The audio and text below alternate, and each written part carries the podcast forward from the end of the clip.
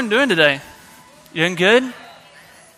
If you're not, that's okay, because not every day uh, the, the mood is chipper for everyone, and it's okay in church to be real with people and say, you know what, I'm having a hard day, okay? So just, whether you're good or not, I'm just glad you're here. Uh, and whether you're here in person or you're here online, thanks for joining us today. So, for 2,000 years, the church has carried on this declaration that Jesus is Lord, that Jesus is the one who is actually over everything. That kingdoms rise and fall, people may think that they are the most powerful thing in the universe, but the church continues to declare that it's actually Jesus who is over everything. And that is the, the title of this series that we've been in as a church Jesus over everything. Our world is chaotic, it's out of order, and the church needs to continue to declare this truth that despite the chaos, despite the disorder, Jesus is over everything. And it's a good reminder heading into an election to also remind everyone that Jesus is still over everything. And after the election, Jesus will still be over everything. And so we've been looking at themes in the book of Colossians. And so that's kind of what has based each, each week on. Week one, we looked at the theme of how Jesus is supreme. And so the, the verse that we looked at for that came out of chapter 1, verse 18. And it says that, and he, being Jesus, is the head of the body, the church. Who's the church?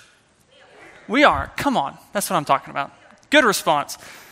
I know everyone at home, you did the same thing. So thank you for that. So he is the beginning, the firstborn from the dead, that in everything, not just not just a certain religion, not just over the spiritual part of your life, but that in everything Jesus would be preeminent uh, or supreme.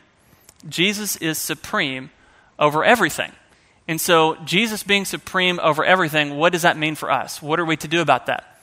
Well, the things that we've been looking at is that the church should live under the supreme lordship of Jesus, and the church worships Jesus as the supreme Lord.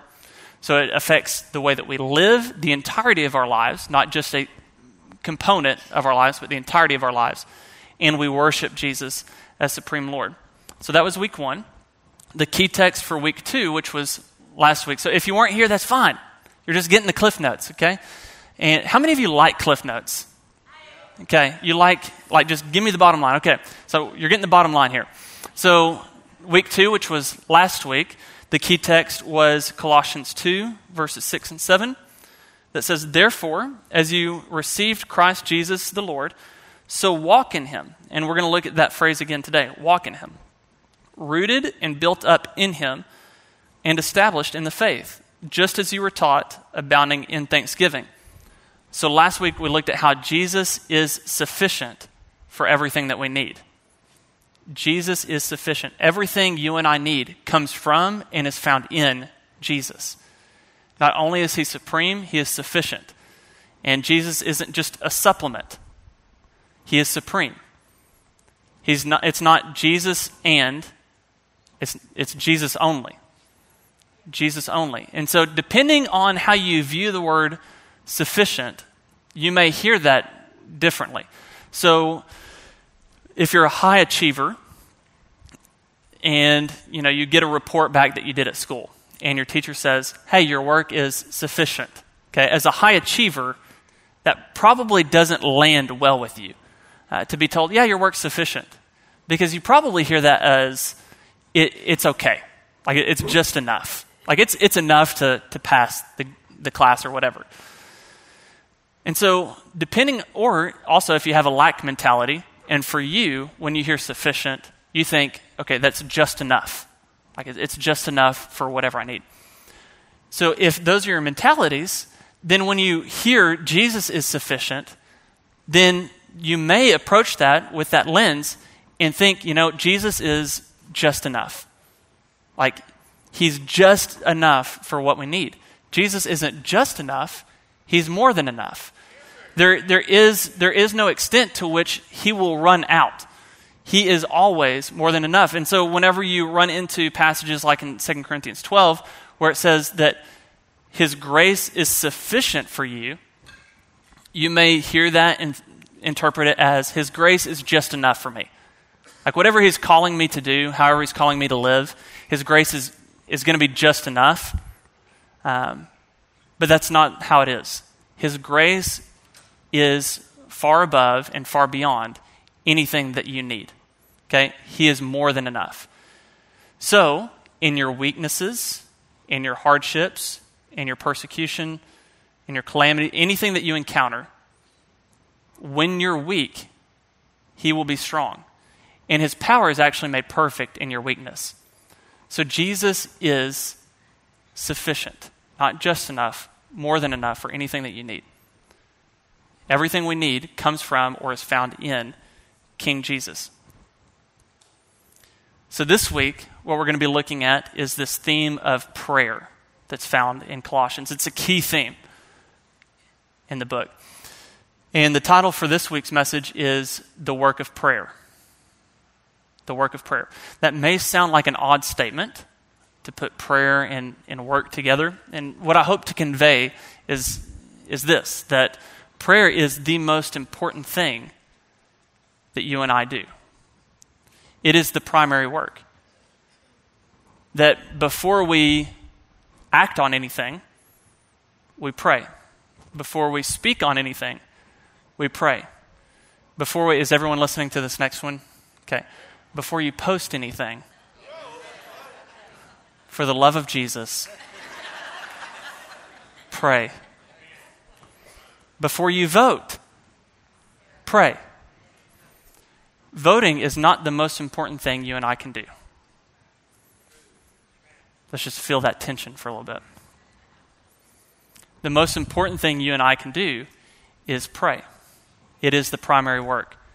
So that when you go to vote, when you go to post, when you go to speak, when you go to act, all of that is coming from a place of your relationship with Jesus. And that is why pri- prayer is the primary work. It is the work. So we're going to be looking at the work of prayer today. And we're going to be diving into this prayer that Paul opens the book with. He opens Colossians with giving thanks, and then he goes into this prayer for the church um, in Colossae. So we're going to be in verse 9.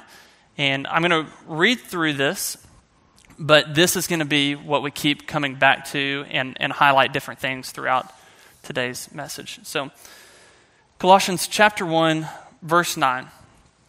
And so, from the day we heard, we have not ceased to pray for you, asking that you may be filled with the knowledge of his will in all spiritual wisdom and understanding, so as to walk in a manner worthy of the Lord, fully pleasing to him bearing fruit in every good work, and increasing in the knowledge of God, being strengthened with all power according to his glorious might, for all endurance and patience with joy, giving thanks to the Father who has qualified you to share in the inheritance of the saints in light. He has delivered us from the domain of darkness and transferred us into the kingdom of his beloved Son, in whom we have redemption in the forgiveness of sins. Amen. Amen. So, what Paul is telling them and what he's instructing them in is he's, he's telling them to learn from his habits so that, in, so that whenever they encounter the difficulties and the challenges found in life, okay, I don't know if you know that, but in life we encounter challenges and difficulties. Uh, but so that when they encounter these, they can overcome and they can persevere and have impact in the kingdom of God. And so, what this, this weathered apostle, and Paul is a, a weathered person, he's been through a lot. If you think 2020 has been hard on you, you should read the things that Paul went through in his life. So, this, this weathered apostle is revealing something about the Christian life in hopes that he can help them make it through the long haul in following Lord Jesus. And so, what he's revealing about the Christian life is this that the Christian life begins with and is sustained by prayer. The Christian life begins with and is sustained by prayer. And what I mean by that isn't, ne- it's not just that your life in Christ, if you look at it on a chronological timeline, it's not just that our life in Christ begins with prayer, although that's true. You know, you, you call upon the name of the Lord and you are born again and you're made this new creation. But although that's true, what I mean behind this statement is not just that one moment, but that every aspect of our life, today, tomorrow, all of it begins with and is sustained by prayer. That everything that encompasses our life, so our behaviors, our habits, our vocation, our parenting, all of it, that all of it begins with and comes from a place of our relationship with Jesus. And that relationship with Jesus is nurtured through communication, through prayer. Because relationships, communication is key to relationships. Okay? I, I had the chance this past weekend to be in our Boswell campus for a marriage conference that Pastor Micah and Callie put on there, and it was an amazing time. Almost every session, at some point, hit on communication. Why? Because communication is key to having a healthy relationship. And so if, if we are to expect who we are in Christ to find its way out into every aspect of our life, all of that comes from who we are in Jesus, and our relationship with Jesus is nurtured through prayer, through communicating with Him. And so, Paul, that, that's Paul's emphasis here, is the importance of prayer as you go through life. And he's, he's not just going to teach on it, but he's going to model it.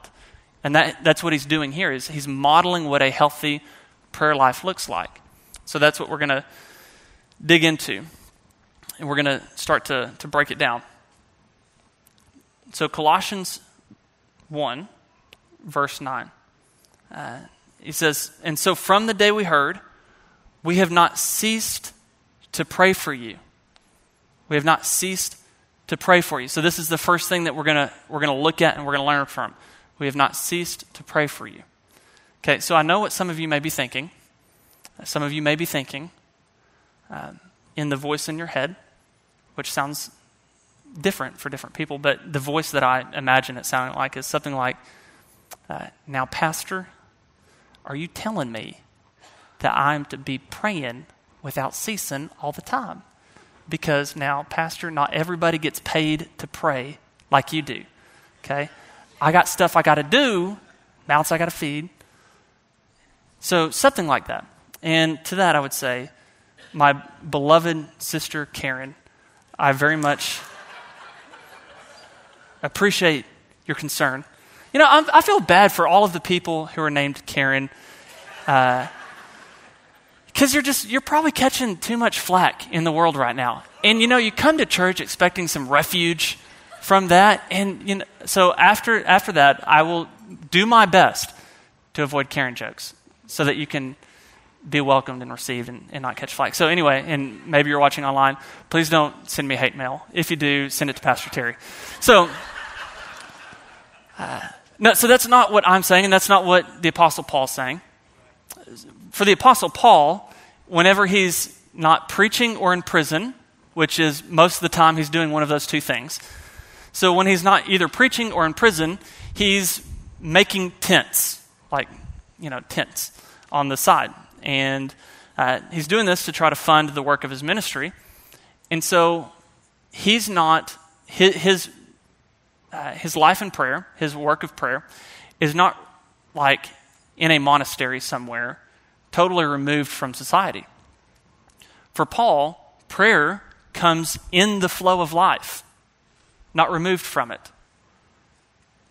So for him, it comes in the flow of life, in the ordinary rhythms of life, is where he learns and activates prayer, not totally removed from it.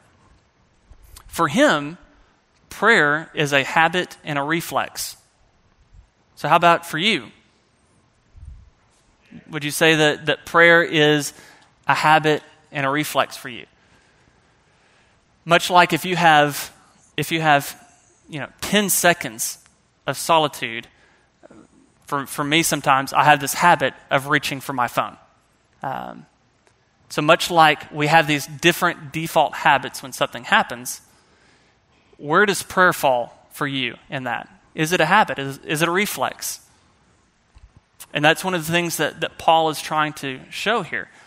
And newsflash, this may be news for some of you, for others, it's, it's not. But I am, uh, I am not perfect. I have not fully arrived, and I have plenty of room to grow. Okay? I know, I know you're, you're really surprised by it. You're shocked, even. Uh, it's okay. Again, Pastor Terry will help counsel you through this announcement. But this is, this is one of the areas of growth for me. When it is the working prayer into the flow of life. Because for me, the, the designated time of prayer and the prayer when it's really obvious I need to pray, those, those I've got on lock. Okay? For others, like the, the dedicated and the disciplined time of prayer, that may be a challenge for you because your personality is anything that is structure is a box. And I don't like being boxed in. Okay? So that, that may be a challenge for some. For me, that, that part comes easier. Uh, the thing that's challenging for me is working prayer into the flow of life, that I'm, I'm const- that it is my habit, it is my reflex, even when things don't seem to be super important. But before I speak, before I act, any of that, I pray. And I, I thought I was decent at this until I got married to my wife. And I realized, man, there is a lot of growth for me in this.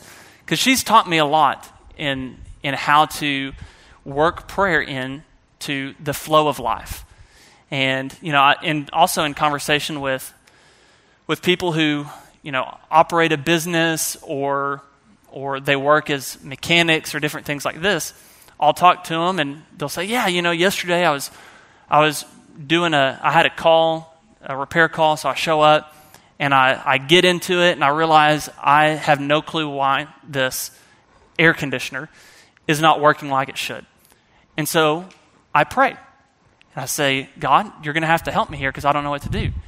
And, like, you know, God can give you a word of knowledge over things like that, too. And so, like, for this, this guy, he said, you know, as soon as I prayed that, I, the, the Lord spoke to me. I went in, checked it out, and that was the issue. And so, depending on your view of God, that may seem like too petty of a thing for God to be concerned about. Uh, doesn't he have more significant worries or, or cares in the world than, than helping me fix this or do my job or know the right words to say to my child or my someone I'm in a relationship with? Um, so, depending on your view of God, you may not think that he cares about those things, but he does. And if you, as a good friend, say you, you watched a friend trying to figure something out and you knew the answer to it, would you help them? Yeah. So if you, I mean, I'm not, you're great. Don't get me wrong, okay? I know you're awesome, uh, but God's, His goodness is greater than yours. So why wouldn't God do the same?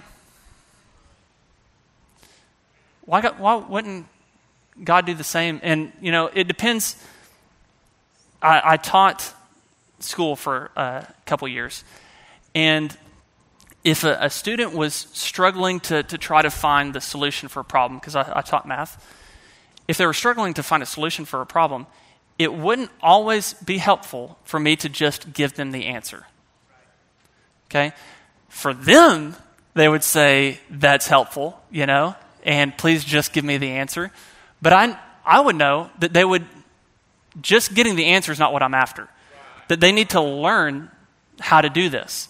Um, so that, you know, whenever they grow up, they can do basic math. And because we, or calculus, because we all need calculus to go about our everyday. if you're a math teacher, I love you. Bless you. So sometimes, sometimes God does just give us that word of knowledge or just does give us that answer, and sometimes he gives us a step.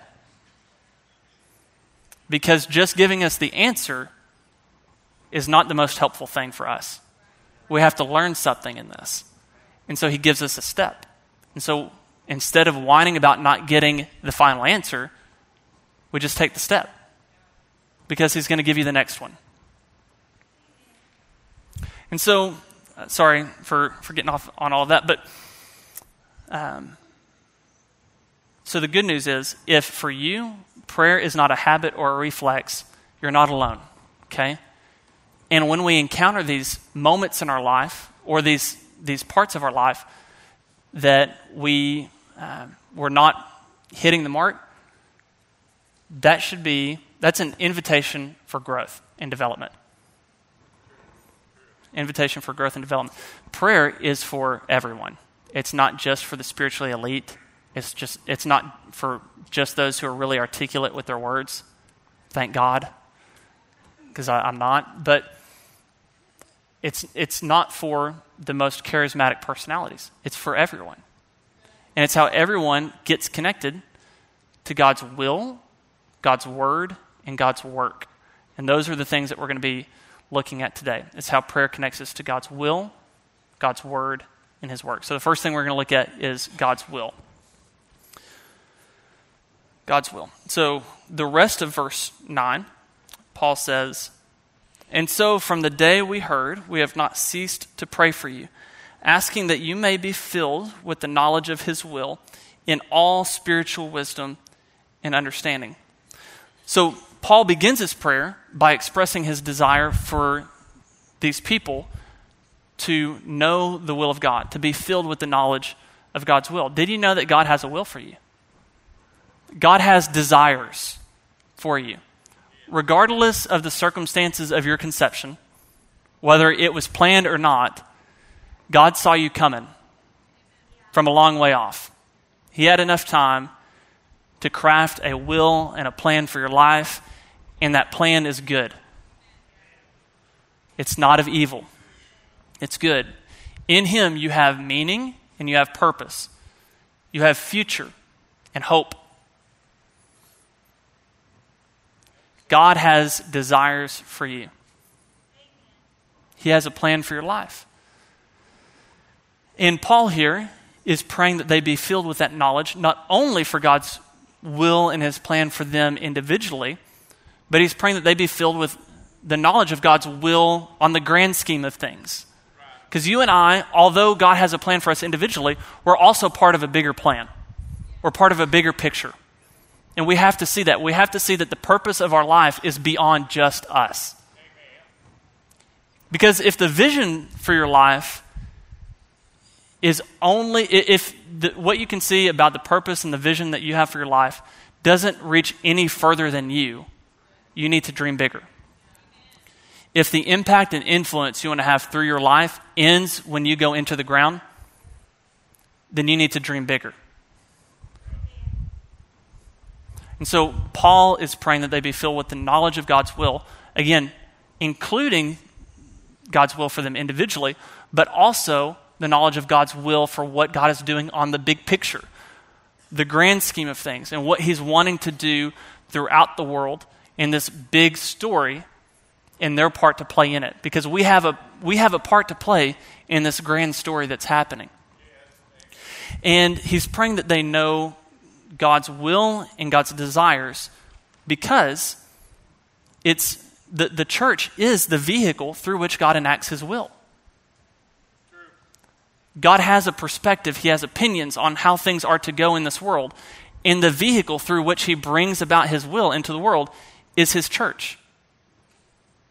You and I are the hands and feet of Jesus. We, the church is His body. He is not going around as a headless body, He works through His body. And so Paul is praying that this, this group of people who have now entered into the body of Christ know God's will because it's going to be through them that God's will comes into the earth. And so you and I, we have to know what God's will is for us individually and for what God's wanting to do on a bigger picture. Because it's through us that God's will, the church, not just you individually, but the church, it's through us that God enacts and brings his will and how things ought to be because God wants certain things to, to come into our world and our society. I don't know if you know that, but not, not everything that's going on right now is the way that God wants it to be going on. He has a perspective and opinion on how things ought to go. And that's why, through prayer, we have to connect to what His will is. Because without prayer, you and I are tempted to get distracted, to get off course, and pay more attention to what our will is and what we want than what God wants. So, through prayer, we are connected to God's heart, His desires, and His will. The second thing we're going to look at is prayer connects us to God's Word. So, we're going to continue building on this prayer that we read earlier. And so, from the day we heard, we have not ceased to pray for you, asking that you be filled with the knowledge of His will in all spiritual wisdom and understanding, so as to walk in a manner worthy of the Lord, fully pleasing to Him, bearing fruit in every good work, and increasing in the knowledge of God. So, Paul uses that, that same phrase that we read earlier and that we looked at last week walk in. Okay? Walk in. So it's not, it's not talking about the way that you physically walk, it's talking about the way that you live, how you walk through life. Live in a way that's worthy of the Lord. I don't know about you, but that seems like an incredibly daunting task. To live in such a way that it's worthy of the Lord. I'm having a hard enough time feeling worthy in different areas of my life, let alone feeling worthy about the entirety of my life being uh, enough and worthy for Jesus. Uh, are there, are there parts of your life that you feel like you're not measuring up in? Are there parts of your life that you feel like you're not enough? That you feel like you're unworthy? For some, it may be motherhood, where you are putting so much effort into it, but it just doesn't seem to be enough. And you seem to keep hitting this wall that you don't have the answers for. And you question whether or not you have what it takes to raise reasonable, decent human beings. Or maybe it's with work. You feel like you don't measure up to what the, the position that you're in calls for. Like you, you don't have the skills, you don't have the knowledge, and you're not enough. Or maybe it's in a relationship where you're in a relationship where you feel like you're unworthy or you're not enough. You're not, you're not attractive enough. You're not smart enough. You're not caring enough. You don't have what it takes. And you don't measure up. If we have all of these different parts of our life that we're already feeling unworthy in, then how in the world are we to live our lives in such a way that's worthy of Jesus? If we're having a hard enough time being worthy of our job, that's that requires far less than, than the, the life that Jesus models. And Paul, this Paul knows full well that you and I cannot act our way to perfection. The problem is whenever we become more aware of others' words than God's word. For some of you, you were told, maybe recently, maybe in your childhood, that you're not enough. You know, the, the cliche phrase of you'll never amount to a hill of beans, I thought was just cliche until I started talking with people. And I realized that for that's far more common than I thought. That I, I could I struggled to imagine a parent actually saying that to a child. But it happens where you're not an, like you will never be enough. You'll never amount to anything. You won't succeed. Or maybe in your home there was your, your parents separated and you felt like it's because you weren't enough to keep mom or dad home. Or maybe in your marriage there was separation and you feel like you weren't enough for the other person to stay. And so we have all of these words coming at us, oftentimes in our own head, of that self critic that's just hammering you on you're not enough and you'll never be enough. So, how in the world are we to live in a way that's worthy of the only one who's walked this life perfectly? Paul, in the beginning of this letter, begins with thanksgiving before he gets into prayer. And in verse 3, he starts with this We always thank God, the Father of our Lord Jesus Christ, when we pray for you. Not if we pray for you, when we pray for you. Since we heard of your faith in Christ Jesus and the love that you have for all of the saints, because of the hope laid up for you in heaven. Of this you have heard before in the word of truth, the gospel which has come to you, as indeed in the whole world, and it's bearing fruit and increasing. It's, it's bearing fruit all over the world, but not only all over the world, but it also does among you. And since the day you heard it and understood the grace of God in truth, this word of truth, prayer connect in, the midst of so many other words, whether they're from the outside telling you you're not enough or you're not worthy, or they're on the inside, that inner critic, saying you're not enough and you're not worthy. In the midst of all of these other words, Paul directs them to God's word, the gospel of the truth. The good news, the gospel is this is that let's face the fact, you're not worthy. You and I, independent of Jesus, are not worthy. We will continue history, the entire scope of history, proves that we, independent of God, continue to mess things up. Amen. You and I are not worthy. You and I are messed up. You and I have made major mistakes.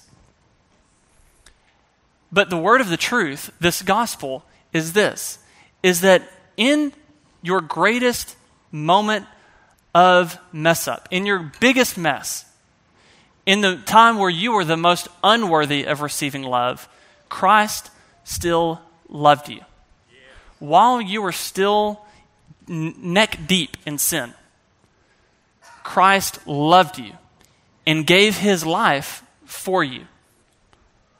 That is the good news. That is this word of truth. That, sure, on your own you're unworthy, but because of what Jesus has done, he has welcomed you into this family, and you are adopted as a son and daughter of God. That He's given you a new name and a new identity.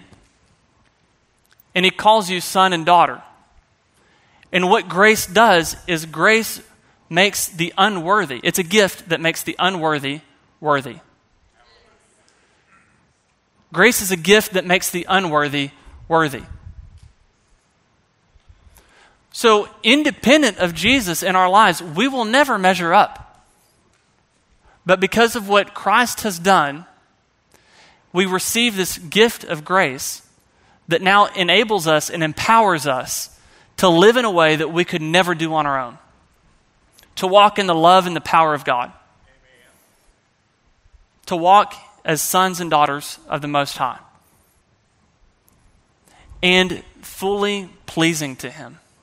And, and going back to the prayer that he prays in uh, verses 9 through 11, we'll read this.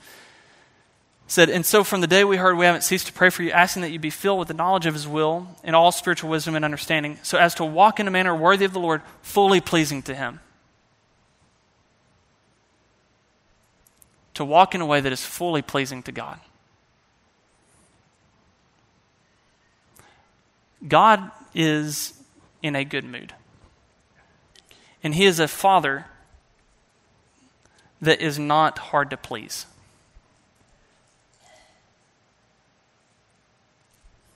The challenge, so challenge to fathers is are you? Are you a hard to please father? I'm thankful that, that God empowers us to live in a way that is pleasing to Him. Fully pleasing. Bearing fruit in every good work.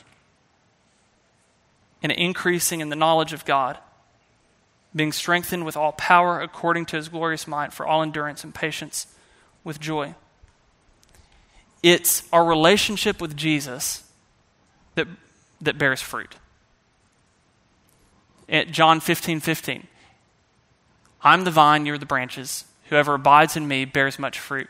For apart from me, you can do nothing. This bearing fruit, this walking in a manner worthy, comes through our connection with God's Word. A parable of the sower. It's God's Word getting into our heart that brings about that effortless change and brings out fruit. It's not getting all the more bells and whistles added onto your life. It's realizing that everything you need is found in Jesus and comes from Jesus. And it's simply abiding in Him. And so, what prayer does is prayer connects us to God's Word. And when we're connected to God's Word, we bear fruit in every good work. How many of you want to bear fruit in every good work? Okay. So, we bear fruit in every good work through prayer, through connecting to God's Word. And prayer activates prayer activates this not only in you, but it can active your prayer can activate this in others as well. So don't give up on your prayers. The prayers that you pray for friends, the prayers that you pray for family, for children, for grandchildren, don't give up on your prayers. Though you may not see the fruit yet, continue to pray. The third thing that, that prayer does is prayer connects us to God's work because by emphasizing prayer, we shift our focus from us to God who is at work. And through prayer, we participate in, what's God, in what God is doing, but it's God who's primarily doing the work. And that's what Paul shows us in verses 12 through 14 that we're going to look at. Giving thanks to the Father who has qualified you to share in the inheritance of the saints in light. He has delivered us from the domain of darkness and transferred us to the kingdom of his beloved Son, in whom we have redemption, the forgiveness of sins. It's God who's at work. It's God who is, uh, who is delivering you, who is qualifying you, who's transferring you. It's God who's doing this, and we get to participate in that work. It's not, it's not all on you or me. It's not in our efforts. The power is not in the one who is praying, but the power is found in the God to whom we are praying. The, the power of prayer, for, for people who, who uh, are, are powerful in their prayers, it's not that uh, they are the most articulate or the, always the most charismatic people. It's that they have a deep understanding of God's power and God's ability, and a resolute trust that He is who He says He is and He can do what He says He can do. It's not on your ability, it's not in my ability. But it's God who's doing this work. And we get the honor to participate with Him in what He's doing. God is making everything right. He's taking the world and he's setting it back right. He's bringing reconciliation. This is what God is doing. You and I, independent of God, we may try hard, but we will fall short of this work. Through prayer, we get to connect to what God is doing. And this is one of the things that I learned whenever I was in quarantine, whenever that was, it's all a blur. Um, maybe a month ago. I really don't know. But I was in quarantine because I had I caught the COVID. And uh, so as I was in quarantine, you know, it was just kind of shortly after I'd been set in here. And I felt super disconnected from what was going on because of just physical isolation. And so I really wanted to be here among you and praying with you and hearing what God's doing in your life. Um, but I was in quarantine. And I committed that I am not going to go through this without learning something or growing in something. And one of the things that I, I learned through that process was, was this point right here that, that prayer connects us to God's work.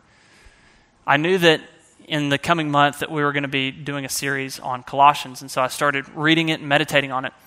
And when I read this prayer from Paul, it really, really struck a chord with me, resonated with me, because I realized this is, this is Paul praying to a group of people that he hasn't met and that he's currently in prison.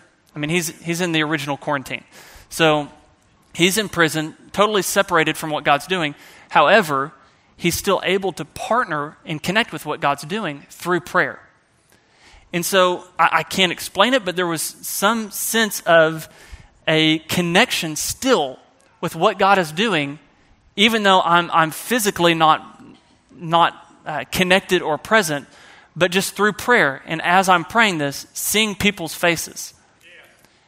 That there was still a, a way that I was able to connect with what God's doing.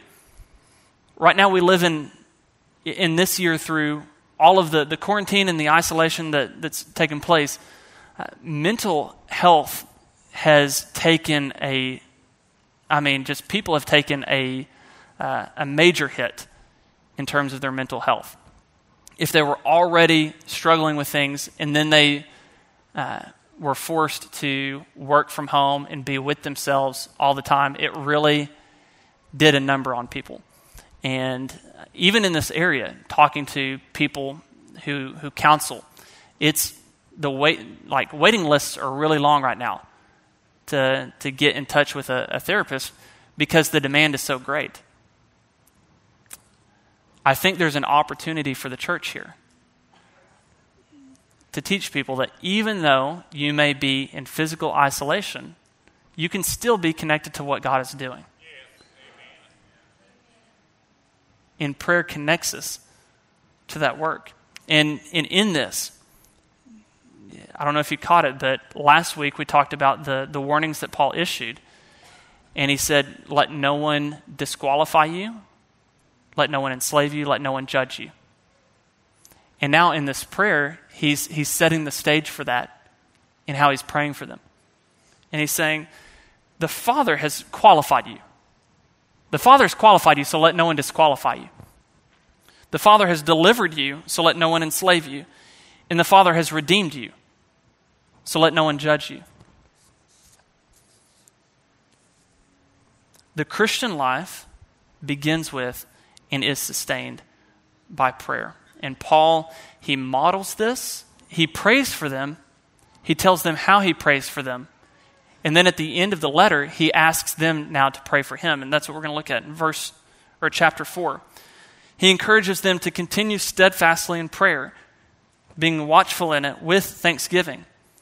At the same time, pray also for us, that God may open a door to us for the word, to declare the mystery of Christ, on account of which I'm in prison, that I may make it clear, which is how I ought to speak. So, a, a practical thing we can do out of this week is I would encourage you to do this.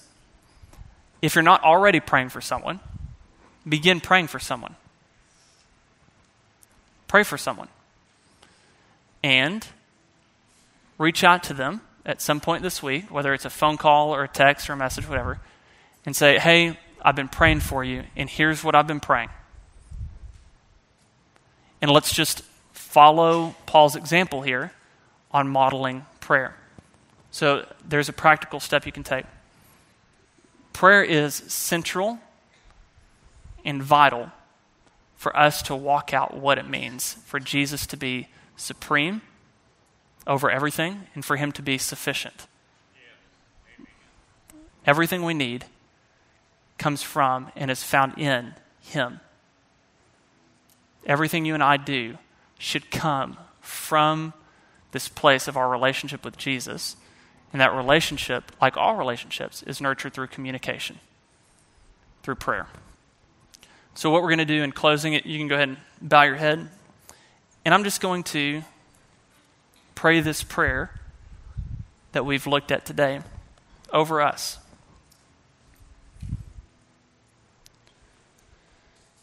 For this reason, from the day we heard it, we haven't stopped praying for you. We're asking God to fill you with the knowledge of what He wants in all wisdom and spiritual understanding. This will mean that you'll be able to conduct yourselves in a manner worthy of the Lord, and so give Him real delight. As you bear fruit in every good work and grow up in the knowledge of God, I pray that you'll be given all possible strength according to the power of His glory so that you have complete patience and become steadfast and joyful. And I pray that you'll learn to give thanks to the Father who has made you fit to share in the inheritance of God's holy ones and light. He has delivered us from the power of darkness and transferred us into the kingdom of his beloved Son. He is the one in whom we have redemption and the forgiveness of sins. Amen. Amen. Amen. If you would, stand with me. I'll bless you and we'll be dismissed. Ministry teams can go ahead and come up to the front. If you have a need for anything, please don't leave without letting these ministry teams pray for you. Maybe it's uh, maybe it's an, uh, like an ailment in your body, or maybe it's kind of like what we talked about earlier with the, the state of mental health through 2020. Maybe it's something that you've been ex- experiencing. Um, I, I think that, that counsel is good. I think that therapy is good. But I also know that God can do in a moment what could take years of counseling to do. So if, if that's something you're, you're dealing with, please, I encourage you to come receive prayer. If you're new with us today, just a reminder you can grab that Connect card and take it to the information booth on your way out so that we can get connected. Well, let me bless you and we'll be dismissed. May the grace of the Lord Jesus the love of the Father, and the fellowship of the Holy Spirit be with us all. You're blessed, you're loved, you're dismissed.